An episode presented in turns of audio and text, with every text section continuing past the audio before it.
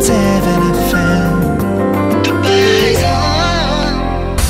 Time is exactly 12 minutes past the hour of 9 every single minute. Every single second is important. കാരണം ഇത് രണ്ടായിരത്തി പതിനെട്ടിലെ ഏതാനും കുറച്ച് നിമിഷങ്ങൾ മാത്രം മാത്രമുള്ളൂ. എന്തെങ്കിലും കാര്യമായിട്ട് ചെയ്യാണ്ടെന്ന് ഇപ്പൊ ചെയ്തോ? മാത്രമല്ല ഷാബു പറയുന്നത് ഇന്ന് ബുക്ക് എടുത്ത് ഇനി അടുത്ത വർഷം ഷാബു ബുക്ക് എടുക്കുള്ളൂ. അത് പറയുമ്പോൾ രണ്ടായിരത്തി പതിനെട്ടിലെ അവസാനത്തെ ബുക്ക്. റിവ്യൂ. അപ്പൊ അത് വളരെ വളരെ പ്രാധാന്യമുള്ള ഒരു ബുക്ക് തന്നെ ആയിരിക്കണം എന്നുള്ളത് നിർബന്ധമാണല്ലോ. അതെ. അപ്പൊ അതുകൊണ്ട് നമ്മൾ മനുഷ്യവർഗത്തിന്റെ ചരിത്രം പറയുന്ന ഒരു പുസ്തകത്തിലേക്ക് കിടക്കുകയാണ് മനുഷ്യവർഗത്തിന്റെ ചരിത്രം പറയുക അത്ര എളുപ്പമുള്ള കാര്യമല്ല. പക്ഷെ എന്റെ കയ്യിലിരിക്കുന്ന പുസ്തകത്തിന്റെ കനം നോക്കിക്കഴിഞ്ഞാൽ തന്നെ മനസ്സിലാവും. ഏകദേശം അത്രയും കനമുള്ള ചരിത്രമാണ്. ബയോളജി ടെക്സ്റ്റ് ബുക്ക് ആയിരിക്കും നല്ല. ബയോളജി ടെക്സ്റ്റ് ബുക്ക് അല്ല. ഏകദേശം നാനൂറ്റി തൊണ്ണൂറ്റി എട്ട് പേജ് അഞ്ഞൂറ് പേജുകൾ തന്നെയുണ്ട് ഈ പുസ്തകത്തിന്. ഒരുപാട് വിറ്റഴിക്കപ്പെട്ട പുസ്തകമാണ്. പ്രത്യേകിച്ചും ഈ ചരിത്ര പുസ്തകങ്ങൾക്ക് വലിയ പ്രാധാന്യമുണ്ട്. ഇത് യുവാൾ നോ ഹറാരി എഴുതിയ ഹോമോ സാപ്പിയൻസിന്റെ സാപ്പിയൻസ് മാത്രമേ എടുത്തിട്ടുള്ളൂ. മനുഷ്യ ചരിത്രം പറയുന്ന Sapiens a brief history of humankind.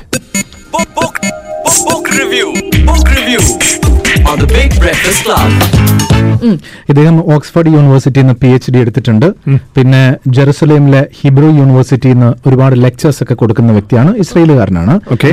Noah Harari. ഇപ്പോ ഏഹ്, യൂട്യൂബിലൊക്കെ ഏറെ ട്രെൻഡിങ് ആയിട്ടുള്ള ലെക്ചേഴ്സ് കേൾക്കണമെങ്കിൽ അദ്ദേഹത്തിന്റെ ലെക്ചേഴ്സ് പോയാൽ മതി.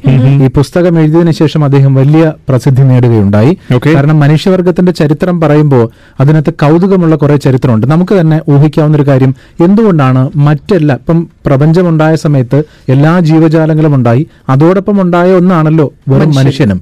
അപ്പൊ എന്തുകൊണ്ട് മറ്റതിൽ നിന്നൊക്കെ വ്യത്യസ്തമായി മനുഷ്യൻ മാത്രം ഇങ്ങനെ രണ്ട് കാലിൽ എഴുന്നേറ്റ് നിൽക്കുന്നു? നിൽക്കുന്നു മാത്രമല്ല ചിന്തിക്കുന്നു അവൻ കളക്റ്റീവ് ആവുന്നു ചിലർ വളരെ സമ്പന്നരാകുന്നു ചിലർ ഇൻഡസ്ട്രിയൽ റവല്യൂഷൻ ഉണ്ടാക്കുന്നു.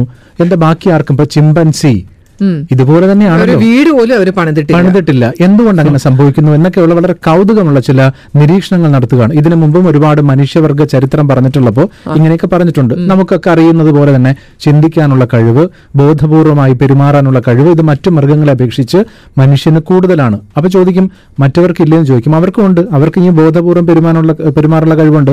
ഒരു ആക്രമണം വരാനുള്ള സാധ്യത അവർ തിരിച്ചറിയുന്നുണ്ട്. അതുകൊണ്ടാണല്ലോ ഇര തേടി വരാൻ പോകുന്ന സിംഹത്തെ പേടിച്ചിട്ട് മാനൊക്കെ ഓടുന്നത്. കാരണം അതിനറിയാം എന്നെ പിടിക്കാൻ വേണ്ടി വരികയാണെന്ന്. അപ്പം അവിടെ എവിടെയും ഒരു കോഗ്നിറ്റീവ് ആയിട്ടുള്ള ഒരു സംഭവം അവിടെ നടക്കുന്നുണ്ട്. മനുഷ്യൻ എന്തുകൊണ്ട് വ്യത്യാസം സംഭവിക്കുന്നു? മനുഷ്യൻ മാത്രം വളരെ പെട്ടെന്ന് ഇങ്ങനെയുള്ള വളരെ കൗതുകമുള്ള കുറെ നിരീക്ഷണങ്ങളുണ്ട്.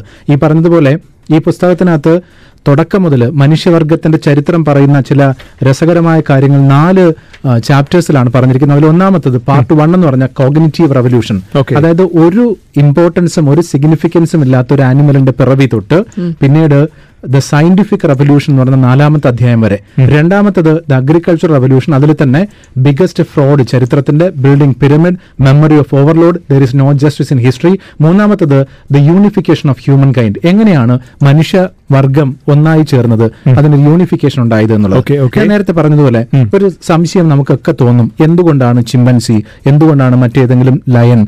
അതിൽ നിന്ന് വിഭിന്നമായി മനുഷ്യവർഗം വ്യത്യസ്തനായി മാറുന്നത് അദ്ദേഹത്തിന് ഉത്തരവുണ്ട് ആ ഉത്തരത്തിലേക്ക് വരാം Usually, we look for the difference between us and all the other animals on the individual level. We want to believe, I want to believe, that there is something special about me, about my body, about my brain, that makes me so superior to a dog or a pig or a chimpanzee. But the truth is that on the individual level, I'm embarrassingly similar to a chimpanzee. And if you take me and a chimpanzee and put us together on some lonely island and we had to struggle for survival to see who survives better, I would definitely place my bets on the chimpanzee, not on myself. And this is not something wrong with me personally. I guess if they took almost any one of you and placed you alone with a chimpanzee on some island, the chimpanzee would do much better. The real difference between humans and all other animals is not on the individual level, it's on the collective level. Humans control the planet because they are the only animals that can cooperate both flexibly and in very large numbers. Now, there are other animals, like the social insects, the bees, the ants, that can cooperate in large numbers, but they don't do so flexibly. Their cooperation is very rigid. There is basically just one way in which a beehive can function. And if there is a new opportunity or a new danger, the bees cannot reinvent. ഏറ്റവും പ്രധാനപ്പെട്ട കാര്യം ഇതാണ്. അതായത് നമ്മൾ ഈ പറഞ്ഞ പോലെ കളക്റ്റീവായിട്ട് അല്ലെങ്കിൽ കൂട്ടമായി ചേരുന്ന കുറെ മൃഗങ്ങളുണ്ടല്ലോ.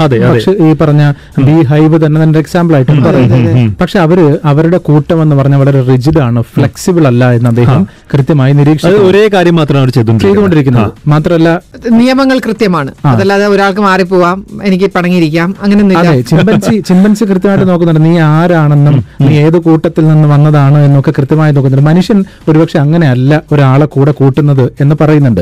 പക്ഷെ അവൻ വേറെ ചില ക്ലാസ്സുകളെ തരംതിരിക്കുന്നുണ്ട്. ആ ക്ലാസ്സുകളിലേക്ക് വരുമ്പോഴാണ് നമ്മൾ ഈ പറയുന്നത് പോലെ ജാതീയമായി മാറ്റം വരുന്നത് അതിർത്തികളുടെ അപ്പുറത്ത് നിന്ന് വരുന്ന ഒരാളെന്ന് വരുന്നത് സോഷ്യൽ സോഷ്യൽ ആ. അതാണ് ഇതിന് ഏറ്റവും പ്രധാന പ്രശ്നം. ഈ പുസ്തകം തുടങ്ങുന്നത് തന്നെ പതിമൂന്നര ബില്യൺ വർഷങ്ങൾക്ക് മുമ്പ് മാറ്ററും എനർജിയും ടൈമും സ്പേസും ഇതെല്ലാം കൂടെ ചേർന്നിട്ട് ഒരു ബിഗ് ബാങ് ഉണ്ടായി. നമുക്കറിയാലോ. പിന്നെ ത്രീ ഹൺഡ്രഡ് തൗസൻഡ് ഇയേഴ്സ് അതിനു മുമ്പാണ് ഇതെല്ലാം കൂടെ ചേർന്നൊരു ഒരു കെമിസ്ട്രി രൂപപ്പെട്ടത് സ്റ്റോറി ഓഫ് ആറ്റം മോളിക്യൂൾ പിന്നെ അതിന്റെ ഇന്ററാക്ഷൻ ഇതെല്ലാം കൂടി. Three point eight billion years ago ഒരു പ്ലാനറ്റ് നമ്മുടെ എർത്ത് എന്ന് പറയുന്ന പ്ലാനറ്റ് രൂപപ്പെടുന്നു അതായത് ബയോളജി രൂപപ്പെടുന്നു. അപ്പൊ ഫിസിക്സ് പിന്നെ കെമിസ്ട്രി പിന്നെ ബയോളജി ഇതിന്റെയൊക്കെ വർഷങ്ങളുടെ ചരിത്രം പറയുന്നുണ്ട്. ഏകദേശം seventy thousand years ago organisms belonging to the species Homo sapiens അവിടെ നിന്നാണ് എഴുപതിനായിരം വർഷങ്ങൾക്ക് മുമ്പുള്ള ചരിത്രമാണ് പറയുന്ന മനുഷ്യന്റെ. എഴുപതിനായിരം വർഷങ്ങൾക്ക് മുമ്പുള്ള മനുഷ്യന്റെ ചരിത്രം പറയാൻ പറയുന്നതാണ് അഞ്ഞൂറ് പേജുള്ള ഒരു പുസ്തകത്തിനകത്ത്. ഞാൻ നേരത്തെ പറഞ്ഞ പോലെ പറഞ്ഞു വെക്കുക എളുപ്പമല്ല. പക്ഷെ അദ്ദേഹം തരംതിരിക്കുന്നത് ഈ ഓരോ റവല്യൂഷനും ഉണ്ടാക്കി ഉണ്ടാക്കി ട്വന്റി ഫസ്റ്റ് സെഞ്ചുറിയിലേക്ക് വരുമ്പോൾ മനുഷ്യൻ ഭയക്കേണ്ട ഒരു കാര്യമുണ്ട്. അതായത് എങ്ങനെയാണ് ഈ ക്ലാസ് വേർതിരിക്കുന്നത്? ഇനിയിപ്പോ ഒരു വേർതിരിവുണ്ടാകും. ഇപ്പൊ നമ്മൾ ആദ്യം പറഞ്ഞതുപോലെ കളക്റ്റീവ് ആകാനുള്ള മനുഷ്യന് ഒരു സാധ്യത ഉണ്ടായി ആ സാധ്യ- സാധ്യതയിലൂടെ മനുഷ്യൻ ഒരുമിച്ച് ചേർന്നു. രണ്ടാമത് വന്നപ്പോഴത്തേക്ക് അവൻ കുറെ കൂടി ബുദ്ധി പ്രയോഗിച്ചിട്ട് പലതരത്തിലുള്ള കണ്ടുപിടുത്തങ്ങളൊക്കെ വന്നപ്പോഴത്തേക്ക് ജാതിയും മതവും പിന്നെ സൊസൈറ്റിയും റിച്ചും പൂറും ഒക്കെ അവിടെ വന്നിട്ടുണ്ട്. മൂന്നാമത്തെ ഒരു ഘട്ടത്തിലേക്ക് വരും. അതിനു മുമ്പ് അദ്ദേഹം പറയുന്ന രണ്ടാമത്തെ ഒരു ഘട്ടം കൂടി കേൾക്കുക Not everybody believes in human rights. Not everybody believes in nationalism. But everybody believes in money and in the dollar bill. Take even Osama bin Laden. He hated American politics and American religion and American culture, but he had no objection to American dollars. He was quite fond of them, actually. To conclude, then, we humans control the world because we live in a dual reality. All other animals live in an objective reality. Their reality consists of objective entities like rivers and trees and lions and elephants. We humans, we also live in an objective reality. In our world, too, there are rivers and trees and lions and elephants. But over the centuries, we have constructed on top of this objective reality a second layer of fictional reality, a reality made of fictional entities like nations, like gods, like money, like corporations. And what is amazing that as history unfolded, this fictional reality became more and more powerful. So that today, the most powerful forces in the world are these fictional entities. Today, the very survival of rivers and trees and lions and elephants depends on the decisions and wishes of fictional entities like the United States, like Google, like the World Bank, entities that exist only in our own imagination. തീർച്ചയായിട്ടും ഒന്ന് ആലോചിച്ച് നോക്കൂ. വളരെ വളരെ ശ്രദ്ധേയമായ നമുക്ക് തന്നെ പരിചിതമായ കുറെ കാര്യങ്ങളാണ് പറഞ്ഞു വെക്കുന്നത്. ഇപ്പൊ ഒരു ആനയെ സംബന്ധിച്ച് ആന വെള്ളം കുടിക്കാൻ പോകുന്ന പുഴ നേരത്തെ ഉണ്ടായിരുന്ന ഒരു പുഴ തന്നെയാണ്. ആ പുഴയുടെ പേര് ആനയ്ക്ക് അറിയേണ്ട കാര്യമില്ല. അത് എങ്ങോട്ട് കൈവഴികളായി പിരിഞ്ഞു പോകുന്നെന്ന് അറിയേണ്ട കാര്യമില്ല. വെള്ളം കുടിക്കാൻ പോകുന്ന ഒരു പുഴ അത്ര മാത്രമേ ഉള്ളൂ. മനുഷ്യനെ സംബന്ധിച്ച് അതല്ല. ആ പുഴ ഒരു എൻഡിറ്റിയാണ് ഈ പുഴ ഇപ്പൊ ഭാരത പുഴയാണെന്നും അത് ഈ കാലാവസ്ഥക്കനുസരിച്ച് അതിന് മാറ്റം സംഭവിക്കുന്നുവെന്നും മാത്രമല്ല ഡാം കെട്ടണം ഡാം കെട്ടണം ആൾക്കാർക്കും വെള്ളം കൊടുക്കാൻ പാടില്ല ഒക്കെ ഉണ്ട്. അപ്പൊ ഇതാ പറഞ്ഞിരിക്കുന്ന ഒരു എൻഡി നമ്മളൊരു ഫിക്ഷണൽ അദ്ദേഹം പറഞ്ഞ പോലെ റിയാലിറ്റിയിലാണ് നമ്മൾ ഓരോ കാര്യങ്ങളെയും കെട്ടിപ്പടുക്കുന്നത്. മറ്റൊരു ആനിമലിനും ഇല്ലാത്തൊരു സംഗതിയാണെന്ന് പറഞ്ഞിരിക്കുന്നത്. അപ്പം. നമ്മളൊരു ഫിക്ഷണൽ റിയാലിറ്റി ഡെവലപ്പ് ചെയ്തുകൊണ്ടേയിരിക്കുന്നു. ഇന്ന സ്ഥലം ഞങ്ങളുടേതാണ്. അതിർത്തി കെട്ടി നമ്മൾ തിരിച്ചു. ഇന്ന സ്ഥലത്തൊരു ക്ഷേത്രമുണ്ട് അത് ഇന്ന ആളുകൾക്ക് മാത്രമുള്ളതാണ്. നമ്മൾ തിരിച്ചു. അതൊരു ഫിക്ഷണൽ റിയാലിറ്റിയാണ് ഇപ്പം അവിടേക്ക് പോകുന്ന കുരങ്ങനെ സംബന്ധിച്ച് ഇവിടെ ആൺകുരങ്ങ് പോകണമെന്നോ പെൺകുരങ്ങ് പോകണമെന്നുള്ള വ്യത്യാസമൊന്നും ഇവിടെ ഇല്ല കുരങ്ങനെ അങ്ങോട്ട് പോവാം. കാരണം അവനെ സംബന്ധിച്ച് ഒരു ഒബ്ജക്റ്റീവ് റിയാലിറ്റി മാത്രമാണ്. കൃത്യമാണ് നിരീക്ഷണം. മനുഷ്യനാണ് തരംതിരിച്ചു വെച്ചിരിക്കുന്നത്. അങ്ങോട്ടേക്ക് പോകാൻ പാടില്ല. നമ്മളൊരു ഫിക്ഷണൽ റിയാലിറ്റിക്ക് തരംതിരിച്ചു വെച്ചിരിക്കുന്നു. ഇനി ഇത് രണ്ടാമത്തെ ഘട്ടം കഴിഞ്ഞിട്ട് മൂന്നാമത്തെ ഘട്ടത്തിലേക്ക് കടക്കുമ്പോഴാണ് നമ്മളിപ്പം കുറെ കൂടി ഡെവലപ്പ് ചെയ്തു അഗ്രികൾച്ചർ റെവല്യൂഷൻ കഴിഞ്ഞു ഇൻഡസ്ട്രിയൽ റെവല്യൂഷൻ കഴിഞ്ഞു.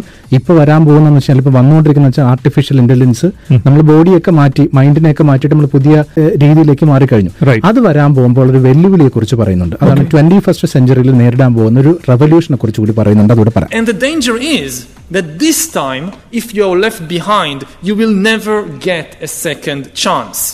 Because the difference, the gap between a society that knows how to manufacture bodies and brains and minds and a society that doesn't know how to do it is far, far bigger than the gap between a society that knows how to produce a steam engine and a society that doesn't. So the first option for unprecedented inequality is between countries, between different human societies. But at the same time, we might also see uh, huge inequalities, huge gaps opening within societies between the upper classes and the lower classes, and much bigger than we saw in any previous time in history. Because throughout history, the difference between the rich and the poor, between the nobility and the common people, it was social difference, it was an economic difference, it was a political difference, but it was never a real biological difference. അതാണ് ഇനി വരാൻ പോകുന്ന ഒരു ഡിഫറൻസിനെ കുറിച്ച് അദ്ദേഹം പറഞ്ഞിരിക്കുന്നത്. Twenty first century നേരിടാൻ പോകുന്ന ഒരു വലിയ വിപത്തിനെ കുറിച്ചാണ്. അതായത് സാമ്പത്തികമായി മാത്രമല്ല പുരോഗതി പ്രാപിക്കുന്ന രാജ്യങ്ങൾക്ക് മാത്രമേ നിലനിൽപ്പുള്ളൂ. നിങ്ങൾക്ക് പരമാവധി കണ്ടുപിടുത്തങ്ങൾ കണ്ടുപിടിക്കാം. ഇൻഡസ്ട്രിയലായിട്ടോ അല്ലെങ്കിൽ ടെക്നോളജിക്കലായിട്ടോ മുന്നേറാൻ കഴിയുന്നവർക്ക് മാത്രമേ നിലനിൽപ്പുള്ളൂ. അല്ലാത്തവർക്ക് നിലനിൽപ്പില്ല. ഒരുപാട് പേരുടെ ജോലി നഷ്ടപ്പെടും. ആ ജോലി നഷ്ടപ്പെട്ടവർക്ക് പിന്നെ എന്ത് ചെയ്യാൻ വേറൊരു സാധ്യതയില്ല. അതുകൊണ്ടാണ് ഇപ്പം യു എ തന്നെ നോക്കൂ. ഏറ്റവും ലേറ്റസ്റ്റ് ആയിട്ടുള്ള ടെക്നോളജി പോലും അഡോപ്റ്റ് ചെയ്യുന്നതിന്റെ കാര്യം കൂടുതൽ കൂടുതൽ ആളുകൾക്ക് തൊഴിലവസരങ്ങൾ ഒരുക്കുന്നു. അതിനനുസരിച്ച് നിലനിൽപ്പ് വർദ്ധിപ്പിക്കുന്നു. അതല്ലാതെ ഞങ്ങൾ പിറകോട്ട് നടക്കാൻ തീരുമാനിച്ചു കഴിഞ്ഞാൽ നിങ്ങളുടെ നിലനിൽപ്പ് അവതാളത്തിലാകും എന്ന് പറയുന്നുണ്ട്. അപ്പൊ അതിന്റെ റീസൺ എന്ന് പറഞ്ഞു കഴിഞ്ഞാൽ ഈ പറഞ്ഞതുപോലെ ടെക്നോളജിക്കൊപ്പം ഓടാനുള്ള മനുഷ്യന്റെ പ്രയത്നമാണ്. അപ്പം അതൊക്കെ പറയുന്ന അതെല്ലാം പരാമർശിക്കുന്ന പഴയത് ഇപ്പൊ നടക്കുന്നത് ഇനി വരാൻ പോകുന്നത് അദ്ദേഹം പറഞ്ഞിരിക്കുന്ന ബയോളജിക്കൽ ചേഞ്ച് എന്ന് പറയുന്ന സംഭവം എന്തായിരിക്കും ഈ പറഞ്ഞതുപോലെ നമ്മുടെ ആർട്ടിഫിഷ്യൽ ഇന്റലിജൻസും ഒക്കെ വരുമ്പോഴത്തേക്ക് സ്വാഭാവികമായിട്ടും മനുഷ്യന്റെ പെരുമാറ്റത്തിൽ പോലും മാറ്റം ഉണ്ടാകും okay okay However, in the 21st century, with the help of especially biotechnology and also artificial intelligence, we might see for the first time in history social differences being translated into real biological differences and humankind being split into different biological castes and even into different species. അപ്പോൾ അങ്ങനെ ആ മാറ്റങ്ങളെ എല്ലാം ഉൾക്കൊള്ളാൻ കഴിയാത്ത രാജ്യങ്ങളുടെ നിലനിൽപ്പ് സമൂഹത്തിന്റെ നിലനിൽപ്പ് അവതാളത്തിലാകുമെന്ന് പറഞ്ഞ പറയുന്ന ഒരു വെല്ലുവിളി ഒരു ഡേഞ്ചറിനെ കുറിച്ച് പറയുന്നുണ്ട്. അപ്പൊ ഇത് ഇദ്ദേഹത്തിന്റെ ഈ സീരീസിലുള്ള ഫസ്റ്റ് ബുക്കാണ് രണ്ടാമത് ഹോമോ ഡ്യൂസ് എന്ന് പറഞ്ഞിട്ട് രണ്ടാമത്തെ ഒരു പുസ്തകം ഇറക്കി. മൂന്നാമതാണ് ഈ ട്വന്റി ഫസ്റ്റ് സെഞ്ചുറിയുടെ കഥ പറയുന്ന മറ്റൊരെണ്ണം. എന്തായാലും യുവാൽ നുവ ഹറാരി അപ്പം അദ്ദേഹത്തിന്റെ പുസ്തകം മനുഷ്യവർഗത്തിന്റെ ചരിത്രം പറയുന്നു. അദ്ദേഹത്തിന്റെ ഒരുപാട് ലെക്ചേഴ്സും ഉണ്ട്. അപ്പൊ വായിക്കാം. Sapiens a brief history of humankind book, book review. Book review. On the Big Breakfast Club.